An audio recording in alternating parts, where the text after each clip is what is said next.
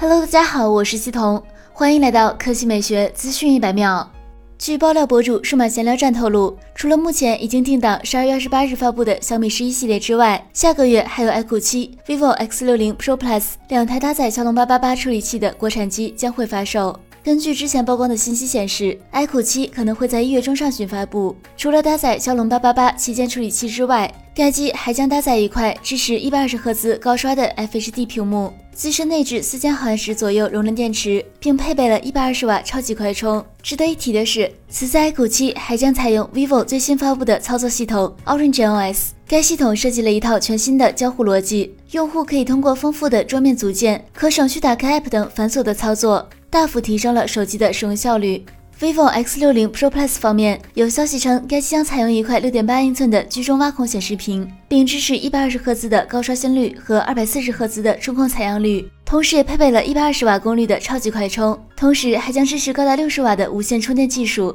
另外，相机方面也是此次 vivo X 六零 Pro Plus 的主要发力点。该机将会采用定制一比一点三英寸超大底主摄，同时拥有二代五轴微云台防抖技术和蔡司模组的加持。势必会在成像质量、防抖、多倍变焦、夜景等方面拥有一个全方位的综合提升。好了，以上就是本期科技美学资讯每秒的全部内容，我们明天再见。